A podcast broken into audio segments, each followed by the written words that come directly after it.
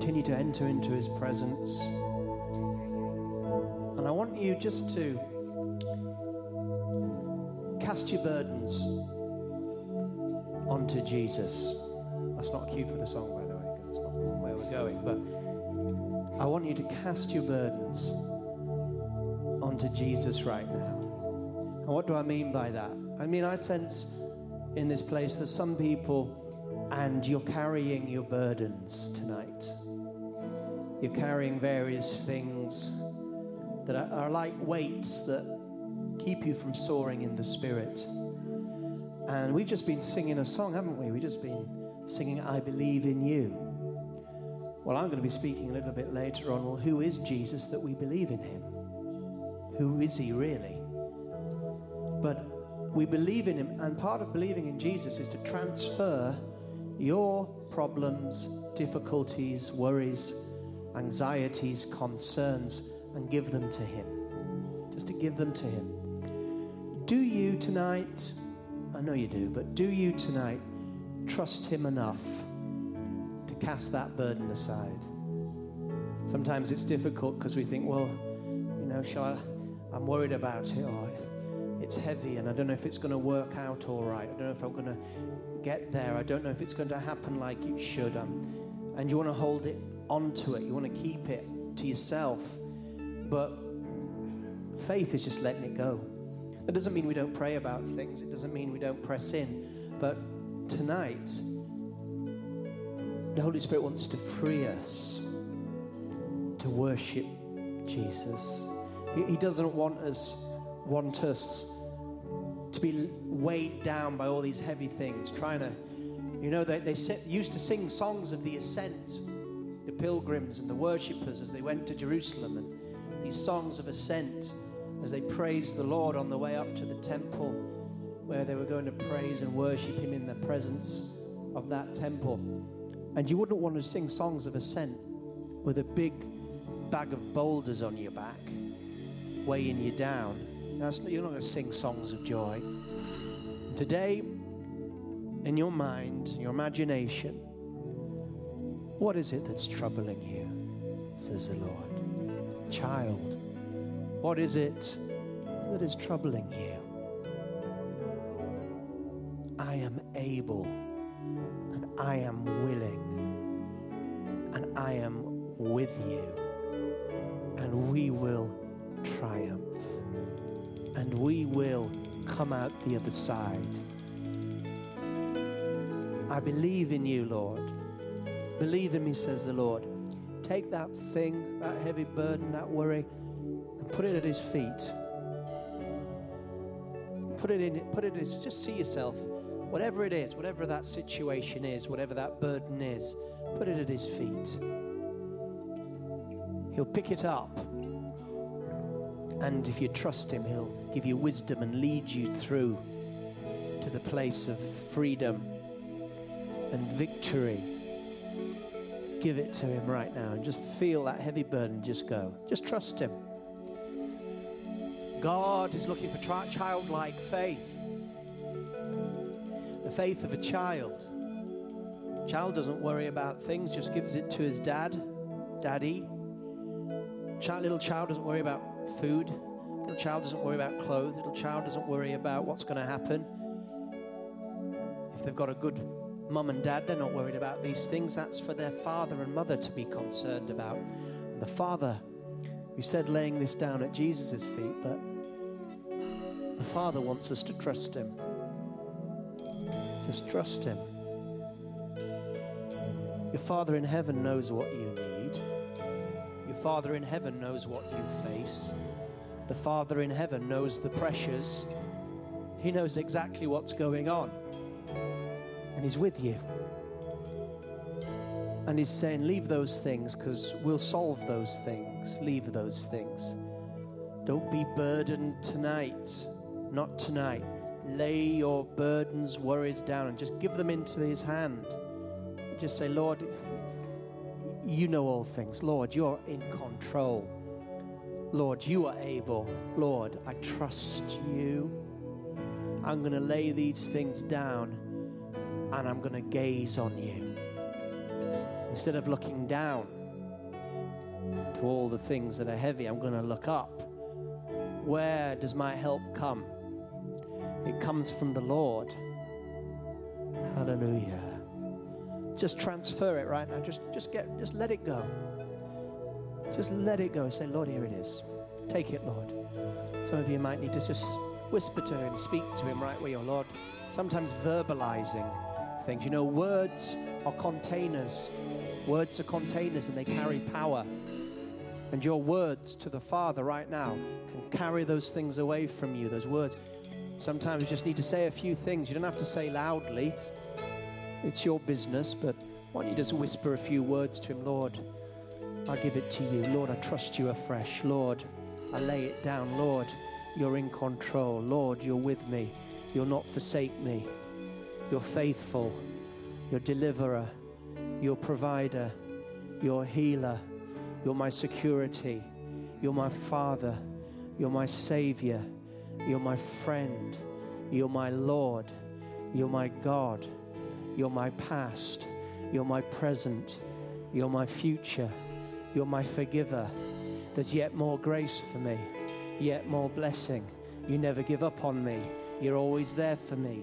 You carry me when I can't carry myself. Yes, Father, we trust you in this place today. We're releasing fresh faith right now to the throne of mercy. We're coming boldly, unhindered, and we're just trusting God tonight like God's kids. Hallelujah. We're just trusting God. This is a kids' meeting tonight. This is a children's meeting tonight. God's children. This is children's meeting. It's the creche. We're in the creche tonight, and we just want to be held by the Lord. We want to be held by Him. We're just trusting in Him. We're just going to play in His presence through our worship, unhindered, and heavy burdens are broken in the name of Jesus. Heavy mindsets are broken in the name of Jesus. Anxiety, demons that plague you with worry and fear in the name of Jesus, we throw them at the feet of Jesus and He steps on them and they disappear. And with this in mind, let's continue to worship the Lord, and you will feel a freedom and a healing and a moving of the Spirit in your life pertaining to these matters of concern. For it is my firm conviction that nobody has to go out tonight, no matter what you're facing, no one has to go out tonight fearful or anxious. It's my firm conviction that as we just simply trust Him like a child, you say, I find it difficult, Bruce. Trust Him like a child. Trust Him like a child. And we're going to worship the Lord. And that worship is going to be trusting Him like a child. We're going to worship Him. We're going to sing these words. We're going to mean them. We're just going to believe that He's who He said He is and that He can do what He said He'll do. Your grace is enough, more than I need. At your word, I will believe. I wait for you. Draw near again.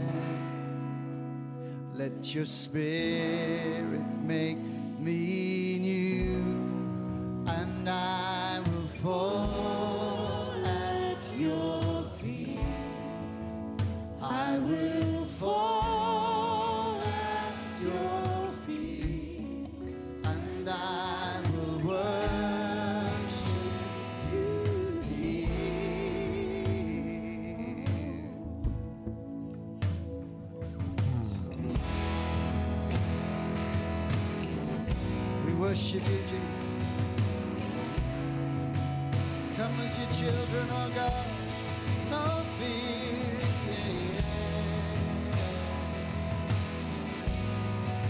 come to admire,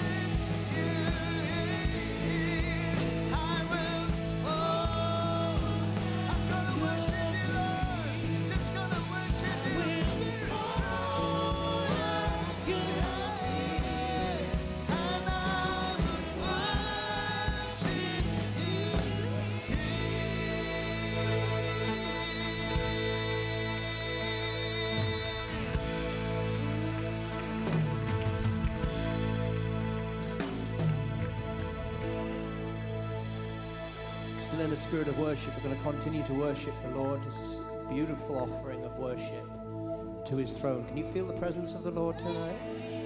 Are you feeling a little bit liberated, a little bit freed? It just, it's, it's very easy. It's an easy yoke, isn't it, tonight? It's like as you lay down the stuff, you pick up an easy yoke.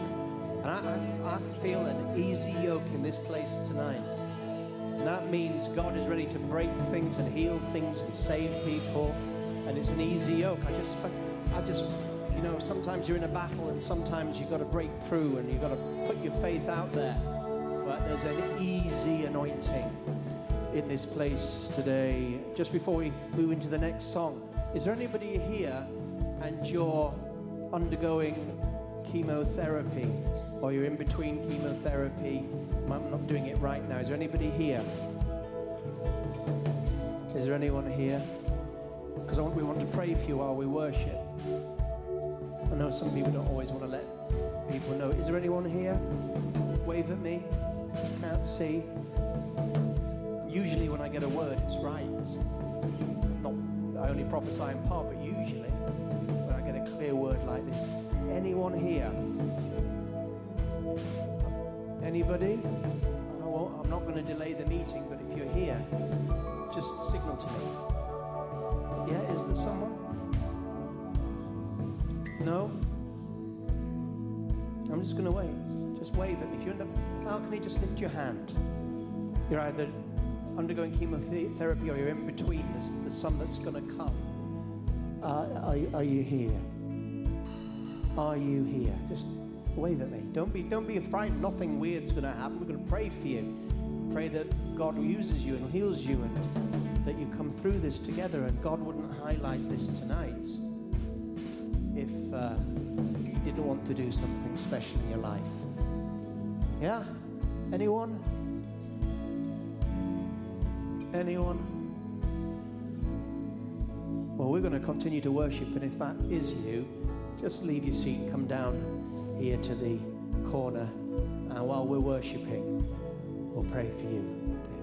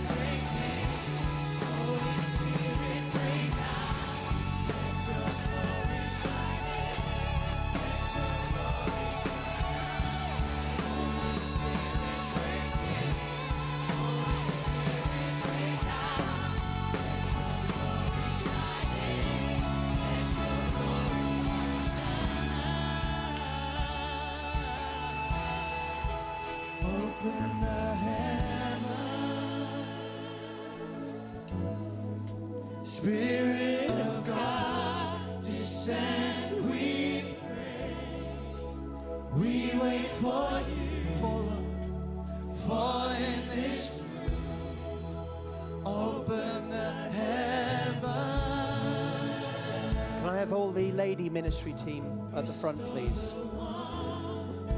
Ready to minister. I believe God wants to bring. Um, um, yeah, sorry, let's keep ticking it over here. I believe we're just going to wait on the Lord. God's doing things where we are. I just sense from the Holy Spirit that He wants to bring measures of healing to particular, to particularly women's problems. Okay, uh, whatever that might be. You know what that might be, and it could be a range of many things, couldn't it? And so that's why I've asked the ministry team, our trained ministry team, the women to come forward. And if you if you have anything that's particularly female that you want prayer for, then during this next time you can come forward and pe- people can pray for you. You can share what it is, or just, just say, oh, it's just female problems. It's totally up to you. And we are going to believe together that as we worship God, God is going to bring healing into those areas of your body. Amen? I really feel this strongly. So if there's something you want prayer for, ladies, during this period, then, uh, then come forward and we're going to pray for you. I believe things are going to change. So as we continue to just wait, it's so wonderful to have time in the presence of the Lord. It's time. We got time. Got time, and we're giving Him time. So as we continue, if you want prayer, ladies, come out during this time. Come down from the balcony. It's worth it. It could be just the breakthrough that you've been waiting.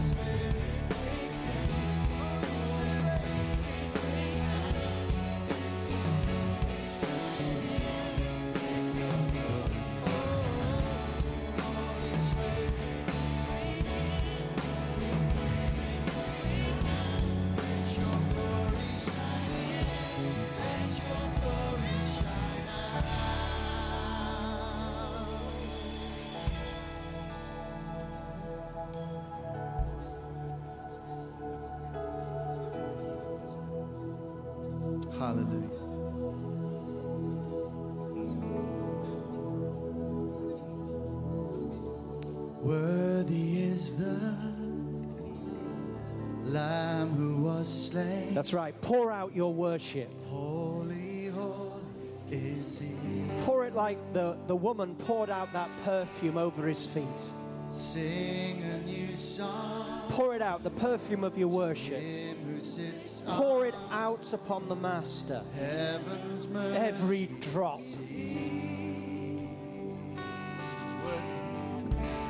Worthy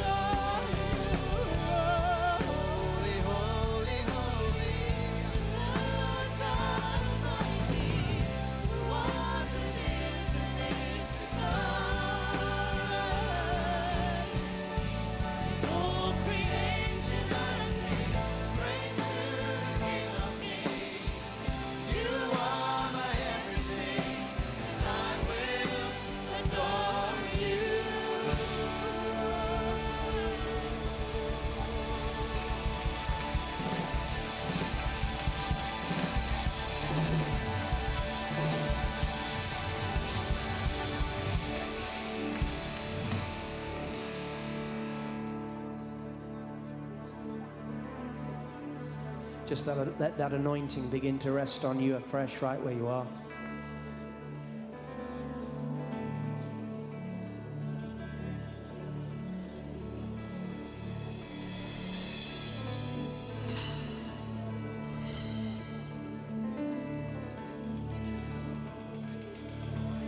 Just let that deliverance hit you.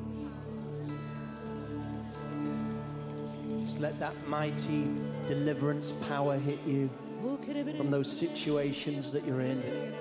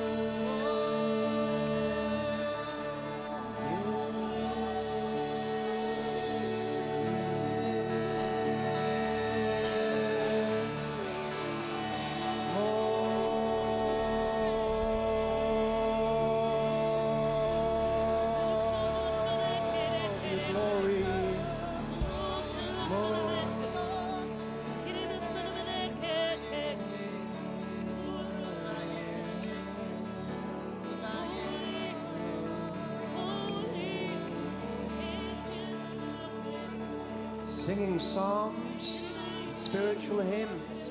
Go ahead,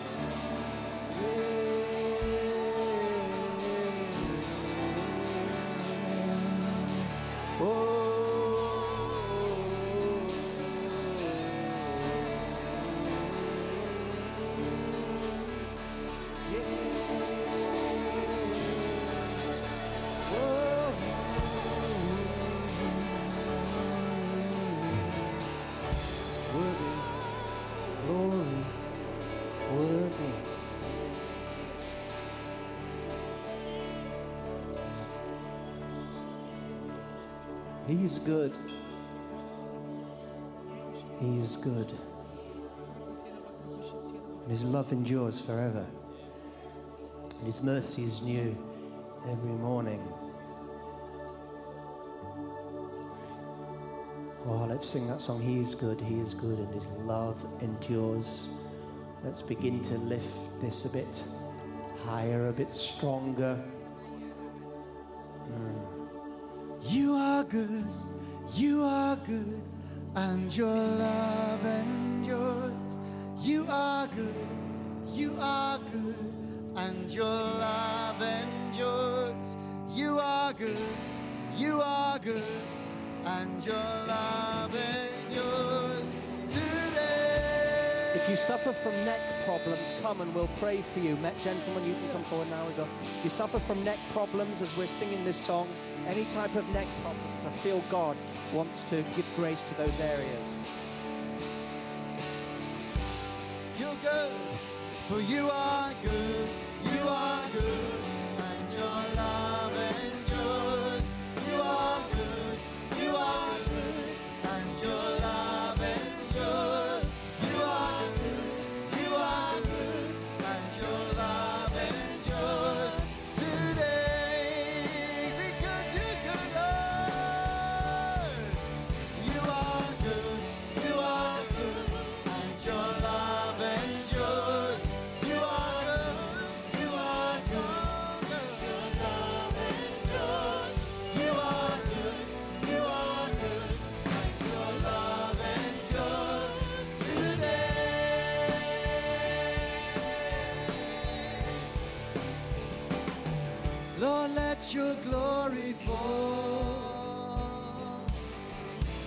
on that ancient day.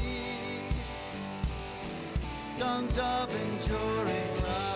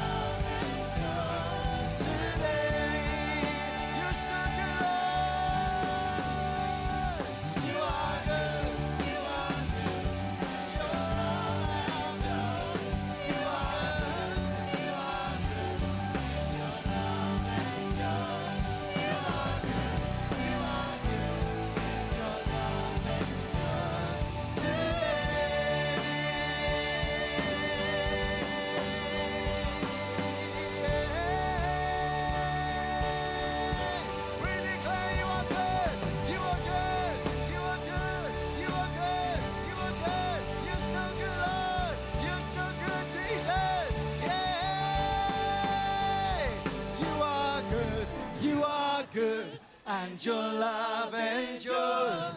You are good, you are good, and your love endures.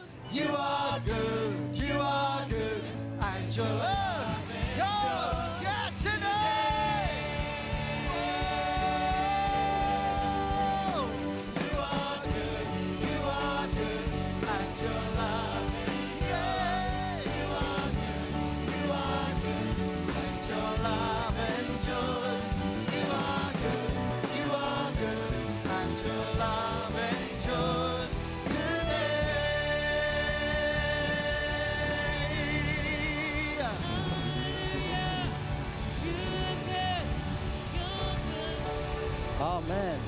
Praise the Lord. Amen. Please take your seats. It's good to wait on the Lord, isn't it? He likes it. He likes it. This new move is about Him. it's about giving to Him. It's about pouring it out to Him. If you've got your Bibles with you, please turn to Mark chapter 8 and verse 27. Mark chapter 8 and verse 27. You see, the thing about waiting, on the Lord is it changes you. One of, the, one of the things that changes you most is giving to the Lord. Some people say, oh, you know, I, I want the word. Well, you'll get the word. Or somebody says, oh, I want more ministry to me. Well, what about ministering to the Lord? That is our prime reason that we exist. Our pride, the, the reason that you exist is to glorify God, number one, and secondly, enjoy Him forever. Well, we like the enjoying bit, but how about the glorifying bit? Because through the glorifying comes the enjoying and comes the healing. If you want to change, put Jesus in the center of your life. And think more about what you can do for Him than what He can do for you. And as you're thinking about what you can do for Him, He'll be doing it for you. Mark 8:27 Now Jesus and his disciples went out to the towns of Caesarea Philippi and on the road he asked his disciples saying to them Who do people say I am? So they answered John the Baptist but some say Elijah and others one of the prophets. He said to them But who do you say I am? Peter answered and said to him You are the Christ. Then he strictly warned them that they should tell no one about him.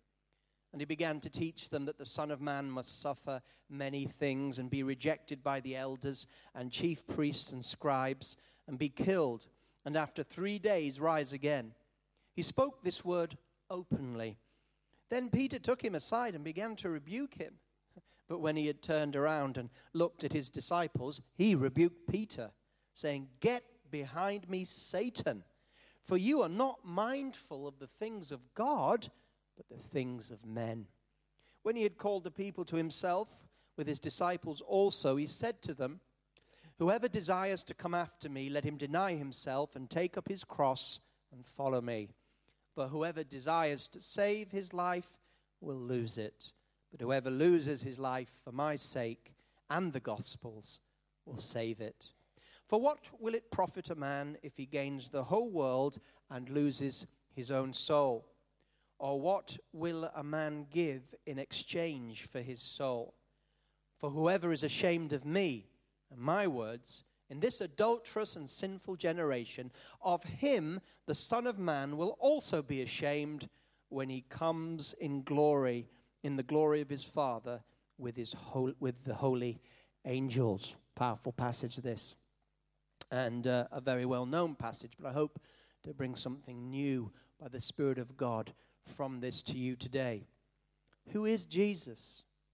Who is Jesus? This, this was the question that Jesus asked. And it wasn't just that he wondered what people thought of him, it was more than that. He knew already what people thought of him, he knew what was in a man, he knew how people were thinking. But what he was doing here was he was bringing the disciples on a journey because he was going to ask them to do something. And what he was going to ask them to do could only happen if they really understood who he was. If they didn't know who he was, they couldn't do what he was going to ask them to do. You say, well, what was he going to ask them to do? Verse 34, uh, he's going to say, Whoever desires to come after me, let him deny himself, take up his cross, and follow me.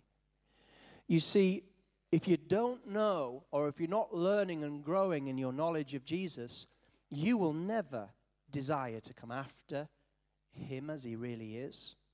You will never want to deny yourself. You'll never want to take up your cross, and you won't follow him. The reason that we have a lot of believers in general, in, in, in general, we have a lot of believers but not many disciples is because the believers haven't yet found out who Jesus really is. One of the biggest dangers in my life and your life is we assume we've got a handle on the Master. We assume we know who he is. We assume we know how he acts. We assume we know what he'd do. And sometimes it's funny how we always assume that he would do what we would do. But Jesus is full of surprises. And he had been with his disciples a while. I mean, this is Mark chapter 8, not Mark chapter 1. They'd been with him for a while. And you'd think that he would have assumed that they know who he is with all the miracles he'd done. He'd just come from doing an incredible blind man, spit on his eyes and put hands on him, and, and, he, and he healed him. And uh, all these signs and the loaves and the miracles and the deliverance. And yet he asked them a question. And as I said, the reason he asked them was not out of interest, because he knew what they thought, but in order for them to do what he was going to ask them to do, they had to understand who he was. And every time we come to this passage, we shouldn't assume that we, are, we know the answer. We shouldn't assume. We know what the word says. It says, Oh, you are the Christ. Yeah, but what type of Christ? What type of Christ is he? Peter didn't understand. Peter got the revelation, you are the Christ, but he got the wrong revelation of, of what type of Christ he was. And so he started by saying, Well, what do people say I am? He began with the general crowds, he began with the culture around them, began with what people were saying. And uh, they said, Well, people have many different ideas of who you are. They're not really sure. Some say John the Baptist, and some say Elijah, and others one of the prophets. But Jesus said, But who do you say I am? You know, who do you say Jesus is tonight? Right? And I don't just mean the Christ, we know that if we're saved here tonight. But I mean, who is he? Who is he to you tonight, and what is he saying to your life? Who is he?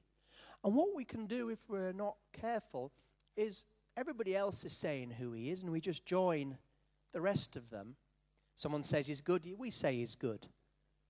Someone says he's Lord, we say he's Lord. Someone puts up on Facebook what he's done for them, and we say, Yeah, it's great, that's what he's done for me. And, and what we can tend to do is, is go with the crowd, even if it's Christian. And we can say, Well, you know, you're this Lord, and you're that Lord, and people say you're this, and someone gives their testimony about you, and, and, and these are what everybody's saying, and, and I say it too. But Jesus isn't saying to you, What does your pastor say? Who does your pastor say I am? He's not saying to you even tonight, Who does your cell leader say I am? He's not telling you, saying to you, Who do your Christian friends say I am? He's saying, Who do you say I am? Who do you say I am? And you'll say, Well, what are you on about? I'm talking about who is he really in your life and what can he really do in your life? I'm not talking about mere confessionalism where we say all the right things.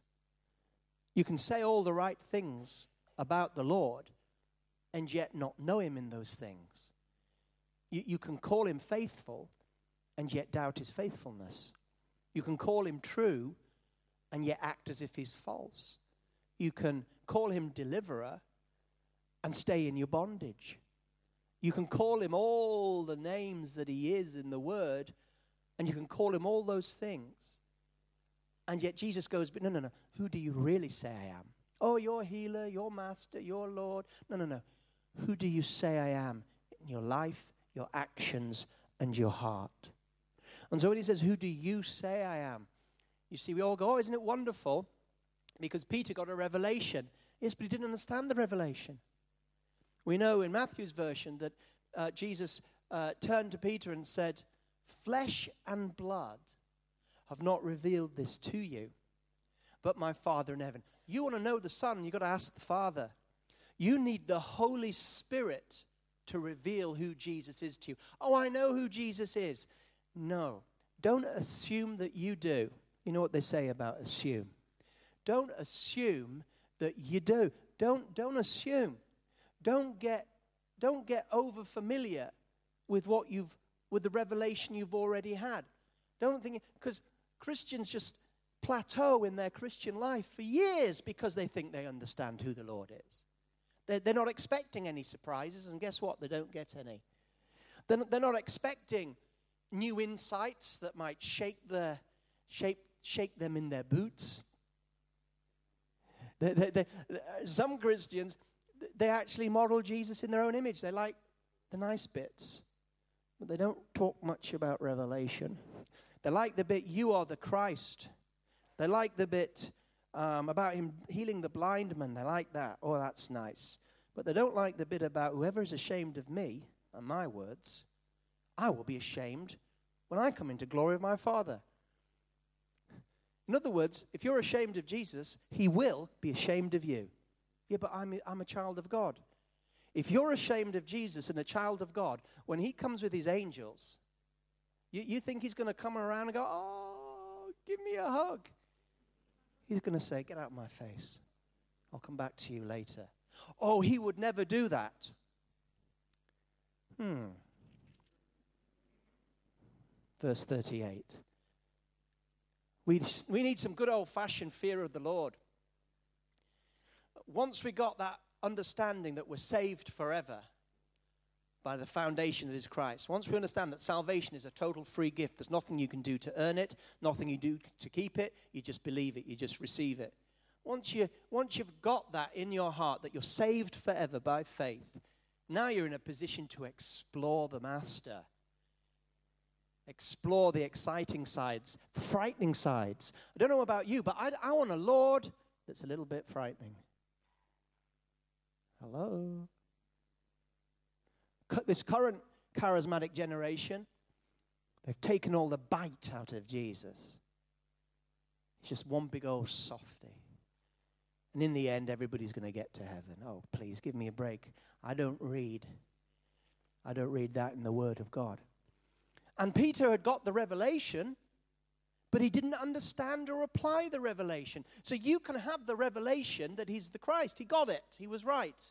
God revealed it to him. But he didn't know what Christ he was or what he's going to do. You see, as soon as Jesus said, Who do you say I am? Peter said, You are the Christ. Then what did he do? He said, Right, I don't need to tell anyone. And then what did he do? He explained what type of Christ he was. And the type of Christ he's explaining that he is, Peter doesn't like. He says, and he began to teach them that the Son of Man must suffer many things and be rejected by the elders and the chief priests and the scribes and be killed, and after three days rise again. He spoke this word openly, then Peter took him aside and began to rebuke him. And can you imagine that? Just picture, there's Jesus. Who do you say I am? Peter, you're the Christ. Peter, that's a revelation. But let me tell you the type of Christ that I am. I am the Christ of the cross. I am the suffering servant. I am the crucified one. I am going to be the lamb that is slain for the sins of the world. I am going to be persecuted and suffering. And then on the cross, and then Peter butts in, whoa, whoa, whoa, whoa. Pete, come here. What are you doing, Pete? Come here. Pulls him away. Because Jesus is saying this openly. Peter pulls him away. No, no, no, no. No, that's not who you are. You're the Christ, but you're a different type of Christ. You- You're the Christ that doesn't suffer. You're the Christ that says that suffering has no purpose at all in any way, shape, or form. It's of the devil. You're not the Christ that's going to be persecuted. You're going to be the Christ that is popular. You're not going to be persecuted by the scribes and the Pharisees. You're going to be loved by them. You're going to have massive conventions, Jesus. This is going so well. You are going to have your own TV program. You, you are, you're going to be great. Don't, don't talk about this suffering. People are going to love you. They love you, Jesus. They think you're awesome. These miracles, the, this, the anointing that's on your life. You, you, you know, let's not talk about negative suffering and dying. It's like you've got some sort of death wish, Jesus, and that's not positive confession. You speak in negative confession out your mouth. If you keep talking about dying, you will. And then it says, you can see this clearly. Peter took him aside and began to rebuke him. But when he had turned around, so Peter's rebuking him, and he looks around and he sees that his disciples are there. What, what's going on? Peter's rebuking him and saying these words, and Jesus is thinking, Is anybody else hearing this? And he looks and he sees his disciples are watching, listening to this false understanding of who he is. It wasn't, Peter didn't just, it wasn't Jesus and Peter in a quiet room and then Jesus rebuked Peter. He realized that this fault, this, that although Peter, look, Peter knew that Jesus was the Christ, didn't he? Flesh and blood did not reveal this to you. So Peter was like, you know, he was like born again, wasn't he? You know, I can use that phrase. He was saved. He knew he was the Christ. The- he was going to heaven. He knew it. He had a revelation from the Father. Some of you are going to go out tonight, I pray, with a revelation that he's the Christ and go out saved. But also, I want you to go out and I want you to learn who he is. I don't want you listening to Peter's version of who Jesus is. And the point is, in that scripture, it clearly says that Jesus, Jesus was being rebuked, and then he turned around and saw that there was an audience. and that the disciples were looking at Peter's interpretation of what sort of Christ he was going to be, and he realized he'd better smash this thing quickly. And so, he rebukes Peter. He says, I'm going to kill this thing once and for all. Get behind me, Satan. It doesn't get any more hardcore than that, does it? I mean, get, I mean, not shut up, Peter. You don't know what you're talking about. But Satan, he looked right through Peter and saw Satan. And saw that the, the, the way that Jesus was describing himself, Satan was opposed to it and was using Peter. Wow, that's powerful. Could it be possible that sometimes we are too over familiar with the Word of God that we listen to the Peters, whoever they might be, and I'm not accusing anyone of being a Peter, with, with a crowd listening to Peter's version of Jesus? With a, with a crowd listening to the Peter version of Jesus where there's no suffering, no death, no you know, or if it is, it's not central to the message. The cross is not central. It's like he died and then he was triumphant. You know, get through the cross as quickly as you can and get out of the way and talk about resurrection all the time. Could it be that the pop that, that, that Peter's version of Jesus is spreading wildfire in the church today? Where are there present day Peters at every level of the church? Present day Peters who are giving their version of who Jesus is, and the crowd sitting there listening. They know he's the Christ. The question is, what sort of Christ is he? I challenge you tonight, as I challenge myself tonight, who do we say he is? What sort of Christ is he? Have we only got half the story? Are we reading the word or are we letting the word read us?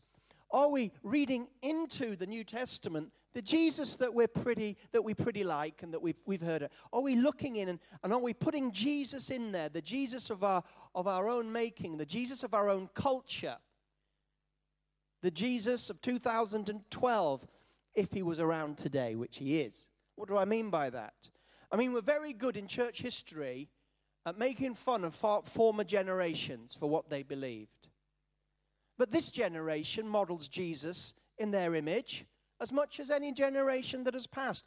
We are susceptible to creating Jesus in our 2012 thinking as much as somebody in 10 uh, in, in, in, in you know 1012 1512 1812 and yet we look back at those past saints and you know what? They may have got some things wrong but they had some things right that we've got wrong again that they may have got some things wrong that we can see far clearly, but some of the things that they saw in the 1800s about the Master, we don't see anymore.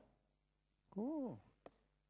We bring our own personal bias, we bring our cultural bias, we bring our educational bias, we bring the bias that's in the West today. There are, there are pastors and priests, my friend, and they just listen. All they all they're doing is listening to what what the current media, science, or philosophy says, agreeing with it.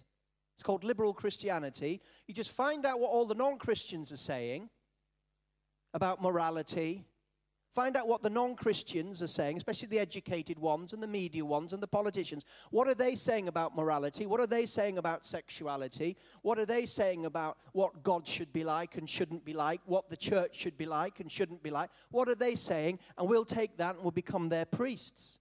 And we will cast Jesus in the image of, of secular society. But I tell you what, science, I heard one, I heard one minister say this.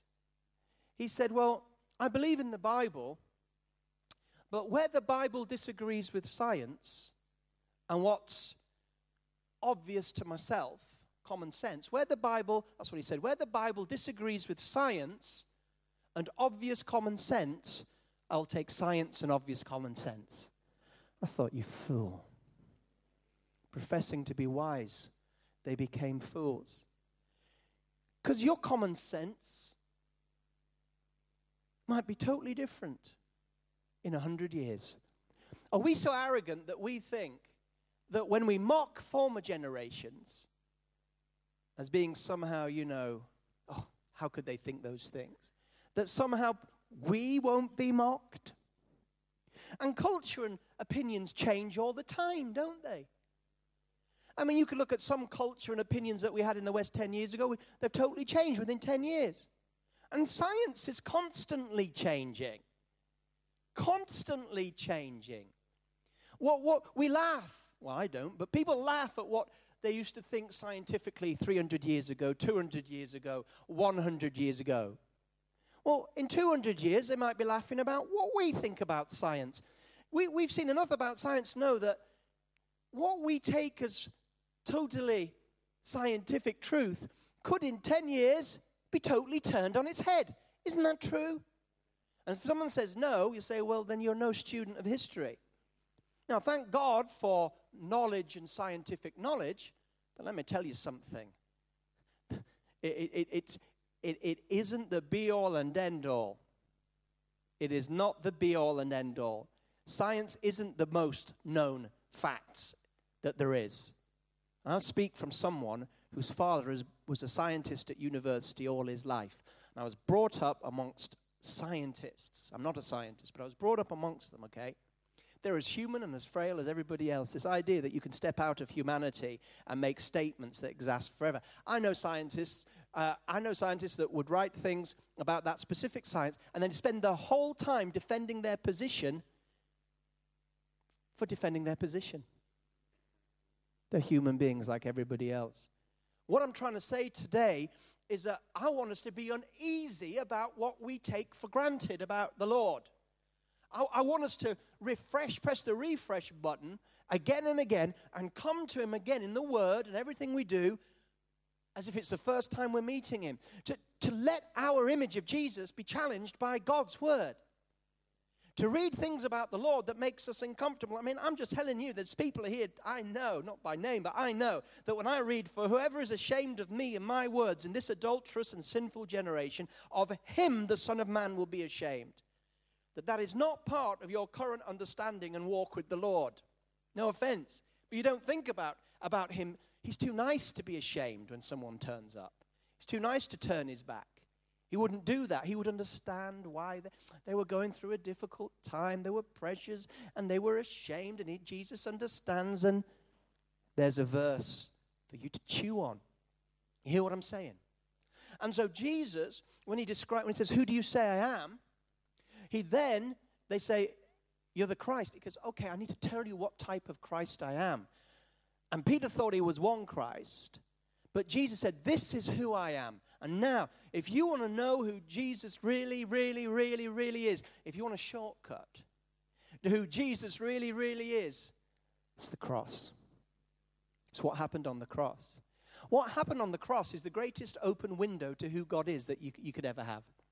That's the beautiful thing about the cross and Christ crucified. There's so much in the Word of God we can learn and grow and teach and everything. But the shortcut is just go and stand at the cross. Just see what was going on the cross. Jesus giving up his life, but sin being so real that the Father has to punish his Son and punish him so severely because that's what that sin deserved. He was the spotless Lamb of God. He took the sins of the world, and God said, It doesn't matter, son, you don't have to die.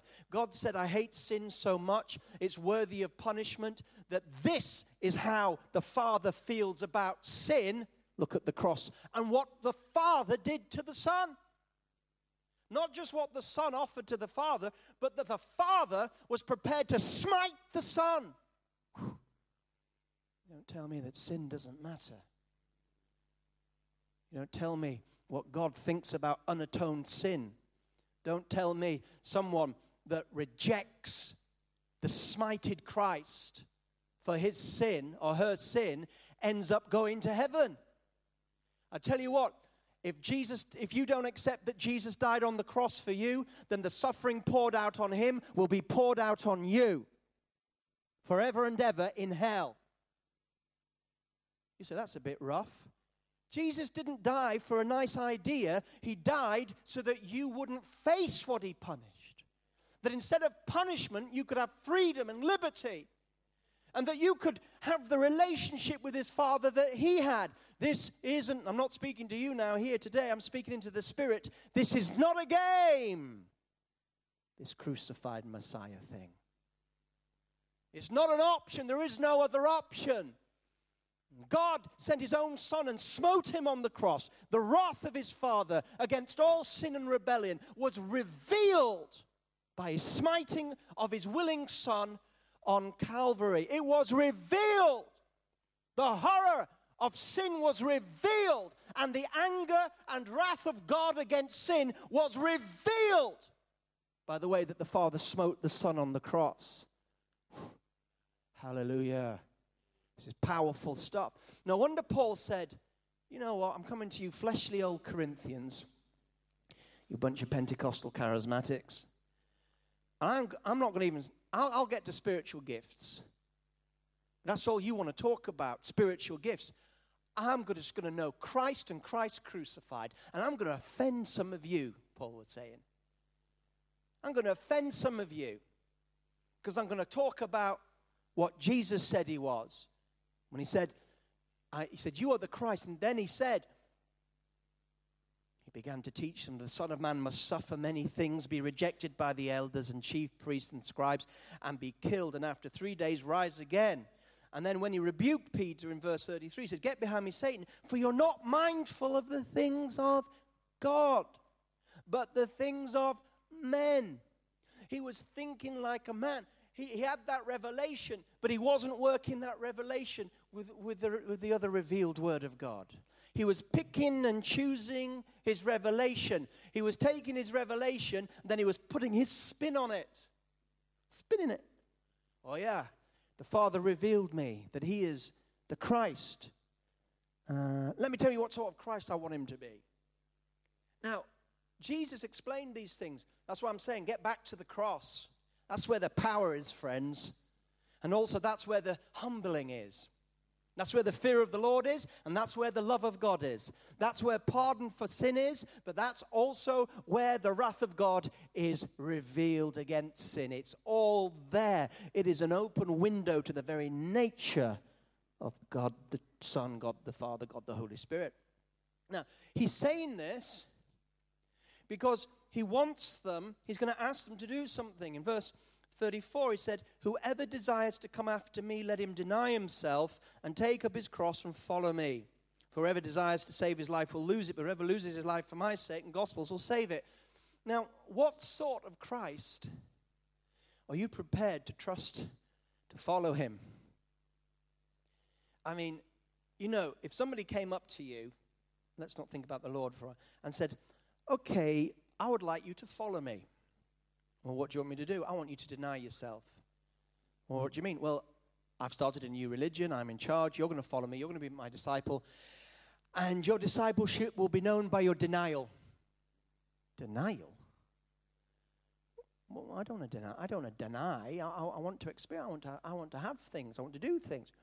Well, what else do I have to do? Oh, you have to take up your cross and follow me. Take up my cross? What's in it for me? Because so far, your new religion doesn't have much in it for me. Firstly, it's one of denial. That's not going to give me much in life, is it? Denial. And secondly, I've got to take up the execution of the cross. Sounds like a cult to me. Sounds like one of those miserable cults. You deny yourself all the time. You take up your cross and I follow you. Then he says, For desires to save his life will lose it, but whoever loses his life for my sake and the gospels will save it. What profit will it be if he gains the whole world and loses his own soul? Or what will a man give in exchange for his soul? For whoever is ashamed of me and my words. You see, who was ashamed of him and his words right there? Who, who had been ashamed of his words? Peter. Peter, at that moment, had just been ashamed of his words. He took him and shut up. Jesus, out of here embarrassed what you should say these things. Now, what, what, where I want to come now to finish is because I think, I think what I wanted to do today was get us to a place where we're, where we're willing to look at Jesus afresh and afresh and afresh and afresh and afresh. If we're willing to look at Jesus afresh, and conscious or, or saying, Lord, I know I come with you, my prejudices. Prejudice. We're all prejudiced. Do you know what I'm saying? We're all going to bring our prejudices and our thinking to the Lord. I'm going to bring mine. I'm going to bring yours. But at least if we know that, we're in a good position. We can say, Lord, you know, show me who you really are.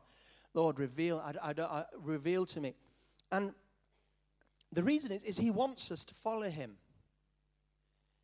But you're only going to follow someone who's asking for commitment if you realize how committed He was to you and that He's worthy of following. When we think of what He did for us, came from His throne in glory as a little baby in a manger. Sermons are going to start on that in a month, aren't they? It's Christmas already. Came in a little manger, became as a human being. You know the story. Died on the cross for us. When we begin to meditate at the power of the cross and what he did for us, it's going to change us. When we realize that we can trust somebody like this, that when he says, Give me your life, if we give it to him, he's trustworthy of keeping it. Do you know what I'm saying? To turn over our lives to the Lord, to turn, um, to turn it over, to turn over our lives if it means denial, to turn over our lives if it means to carry the cross, to turn over our lives to say, all right, it's a journey of trusting you. I mean, uh, one of the greatest pictures of this trusting the Lord is Abraham. Abraham wasn't asked to turn over his life to the Lord, he was asked to turn over something even more precious than his own life. He was an old bloke anyway. If, if God had said, Abraham, go up on that mountain and sacrifice yourself, Abraham, I'm ready to go anyway. I've had a good innings. And there's Isaac. That's all I wanted. That's all I wanted out of life, my Isaac.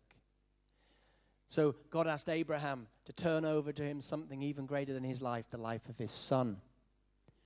And the son was willing for his life to be turned over. Why? Because Abraham had reached that place that we're on a journey to tonight together of turning his life over to the Lord. I mean, literally turning it over. Oh, what, what trust? You know, the media and liberal theologians look at the story of Abraham willing to sacrifice his son, they think it is one of the clearest indications that the Bible's not true and that the God of a Bible is some horrific, demonic type figure. Yet for me, what Abraham and Isaac did is one of the most beautiful pictures of trust because Abraham knew that God had said in Isaac, Will your seed be? And, and Hebrews 11 tells us that Abraham believed that even if he sacrificed his son, God would raise him from the dead. You see, this is it. To turn our lives over, to carry our cross knowing that there's a resurrection. Oh, hallelujah. Let's bow our heads in prayer. That's the worship team to come on. We're going to finish in a few minutes with a praise song. But while we bow our heads, I preached the gospel to us and a challenge for us to come to Jesus afresh. But it could be that tonight it's the first time that you've ever had a revelation. My goodness, he, me, he is the Christ. Might be the first time. You might, he is the Christ. And you've heard me preach the cross. And all you have to do to receive salvation is to believe. All you have to do, it's a gift. Salvation is a gift. Forgiveness of sins is a gift. You don't have to work for it. You just have to receive it. You say, How do I receive this gift? I want my sins forgiven. I want to go to heaven, not hell. I want to know Jesus. I want my sins forgiven. How do I get this gift? You just say, Thank you. You say, Lord, I believe you died for me. Lord, I believe you're raised from the dead. Thank you. And if you've said those words, you are saved, not just for today, but you've turned from darkness to light, from condemnation to adoption, and you are saved forever. With every head bowed, is there anyone tonight you want to you want to say, I, I, I want that tonight? You've never said this in a church. You've never you've never made a public commitment. I'm going to ask you that if you want salvation tonight, just lift your hand right now. If you lift your hand, you're saying, I've said that prayer tonight. I receive your salvation. Just lift your hand right where you are. You say, Do I have to do it publicly? Yes. You have to confess publicly. And if you're serious, He died on the cross for you, naked and ashamed. Don't be ashamed. Don't, don't start your Christian walk being ashamed. Lift your hand. And I'll pray for you right where you are. Is there anybody upstairs? Lift your hand. Downstairs. Yes, sir. Downstairs. Lift your hand. We'll ask one more time and then we're moving on. You either want him or you don't. Oh, I don't know. I don't. You either want him or you don't. Last time of asking. Anybody else? Lift your hand and know that you're saved by faith in Christ. And Father, we ourselves take this message. Yes, I see your hand as well. We ourselves take this message as a refreshing, reset, refresh button. We look forward, Lord, to getting to know you better, deeper.